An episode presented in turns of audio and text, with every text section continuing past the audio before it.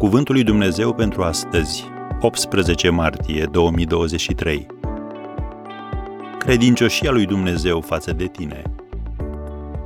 Dacă suntem necredincioși, totuși El rămâne credincios, căci nu se poate tăgădui singur.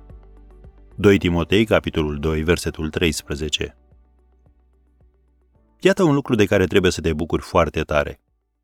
Credincioșia lui Dumnezeu față de tine nu depinde de credincioșia ta față de El.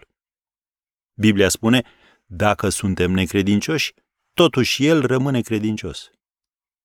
Păcatele tale te scot în afara voii lui Dumnezeu, dar ele nu te vor scoate din aria sa de acțiune. Catherine Marshall a povestit despre un moment personal de încercare pe care l-a traversat după ce a scris romanul intitulat Gloria. Începuse să scrie la această carte în 1969 dar a abandonat proiectul după doi ani și jumătate. Pentru ea, manuscrisul nepublicat a fost ca un deces în familie.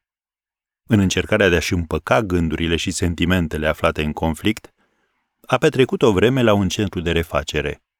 Și în timp ce se afla acolo, a recitit pasajul din cartea Numeri despre șerpii înfocați care au năvălit peste israeliți. Israeliții și-au dat seama că șerpii erau o pedeapsă pentru păcatul lor și au strigat către Domnul în semn de pocăință. Domnul i-a zis lui Moise, Făți un șarpe înfocat și spânzură-l de o prăjină. Oricine este mușcat și va privi spre el, va trăi. Citim în numer 21, versetul 8. Catherine Marshall a înțeles că, la fel cum izraeliții au luat lucrul care i-a rănit, l-au ridicat spre Dumnezeu și au fost vindecați, și noi putem să recunoaștem greșelile și păcatele noastre să le aducem înaintea lui Dumnezeu în rugăciune și să credem că El ne iartă și ne vindecă. Ea a scris apoi, Când cineva dintre noi o ia pe o cale greșită sau doar nesigură în viață, devenind arogant, fără credință, irascibil sau fricos, Dumnezeu îi va arăta o cale de scăpare. Am încheiat citatul. Chiar și când rătăciți, Dumnezeu vă iubește atât de mult încât vă va atrage înapoi la sine din nou.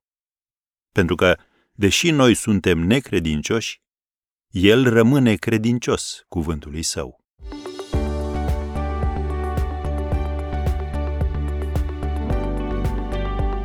Ați ascultat Cuvântul lui Dumnezeu pentru astăzi, rubrica realizată în colaborare cu Fundația SER România.